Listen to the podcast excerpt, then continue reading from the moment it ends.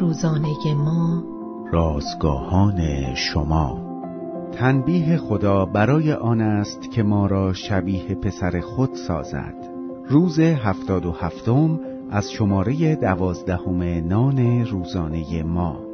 روی دیگر آرامی. عنوان و ارمیا باب هفت آیات یک تا یازده متن امروز ما از کلام خداست.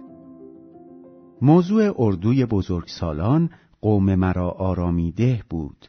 سخنرانان یکی پس از دیگری به ما اطمینان میبخشیدند. اما آخرین سخنران به شدت لحن صحبت را عوض کرد. او ارمیا باب هفت آیات یک تا یازده و موضوع از خواب قفلت بیدار شوید را انتخاب کرده بود. بدون کلامی آرامش بخش و در عین حال با محبت ما را به چالش کشید تا بیدار شویم و به گناهانمان پشت کنیم.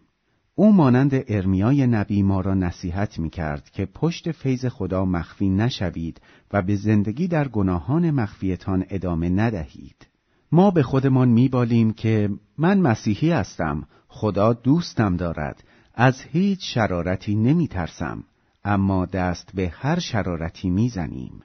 می‌دانستیم که آن سخنران با نیت خوبی صحبت می کند، اما در جایمان با ناراحتی تکان میخوردیم و به ارمیای زمان خودمان گوش می‌دادیم که می گفت خدا پرمحبت است اما آتش فرو برنده نیز هست.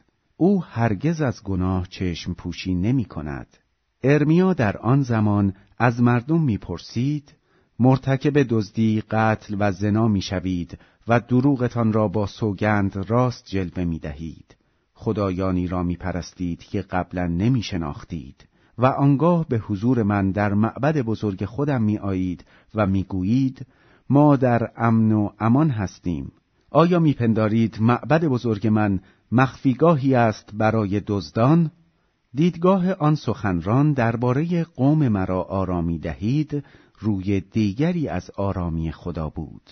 سخنان او مانند دارویی تلخ اما شفا دهنده شفای روحانی میبخشید.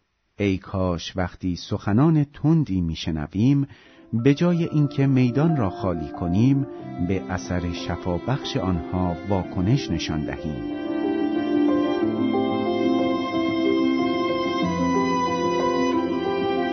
کلیه حقوق متن این اثر متعلق به انتشارات جهان ادبیات مسیحی است.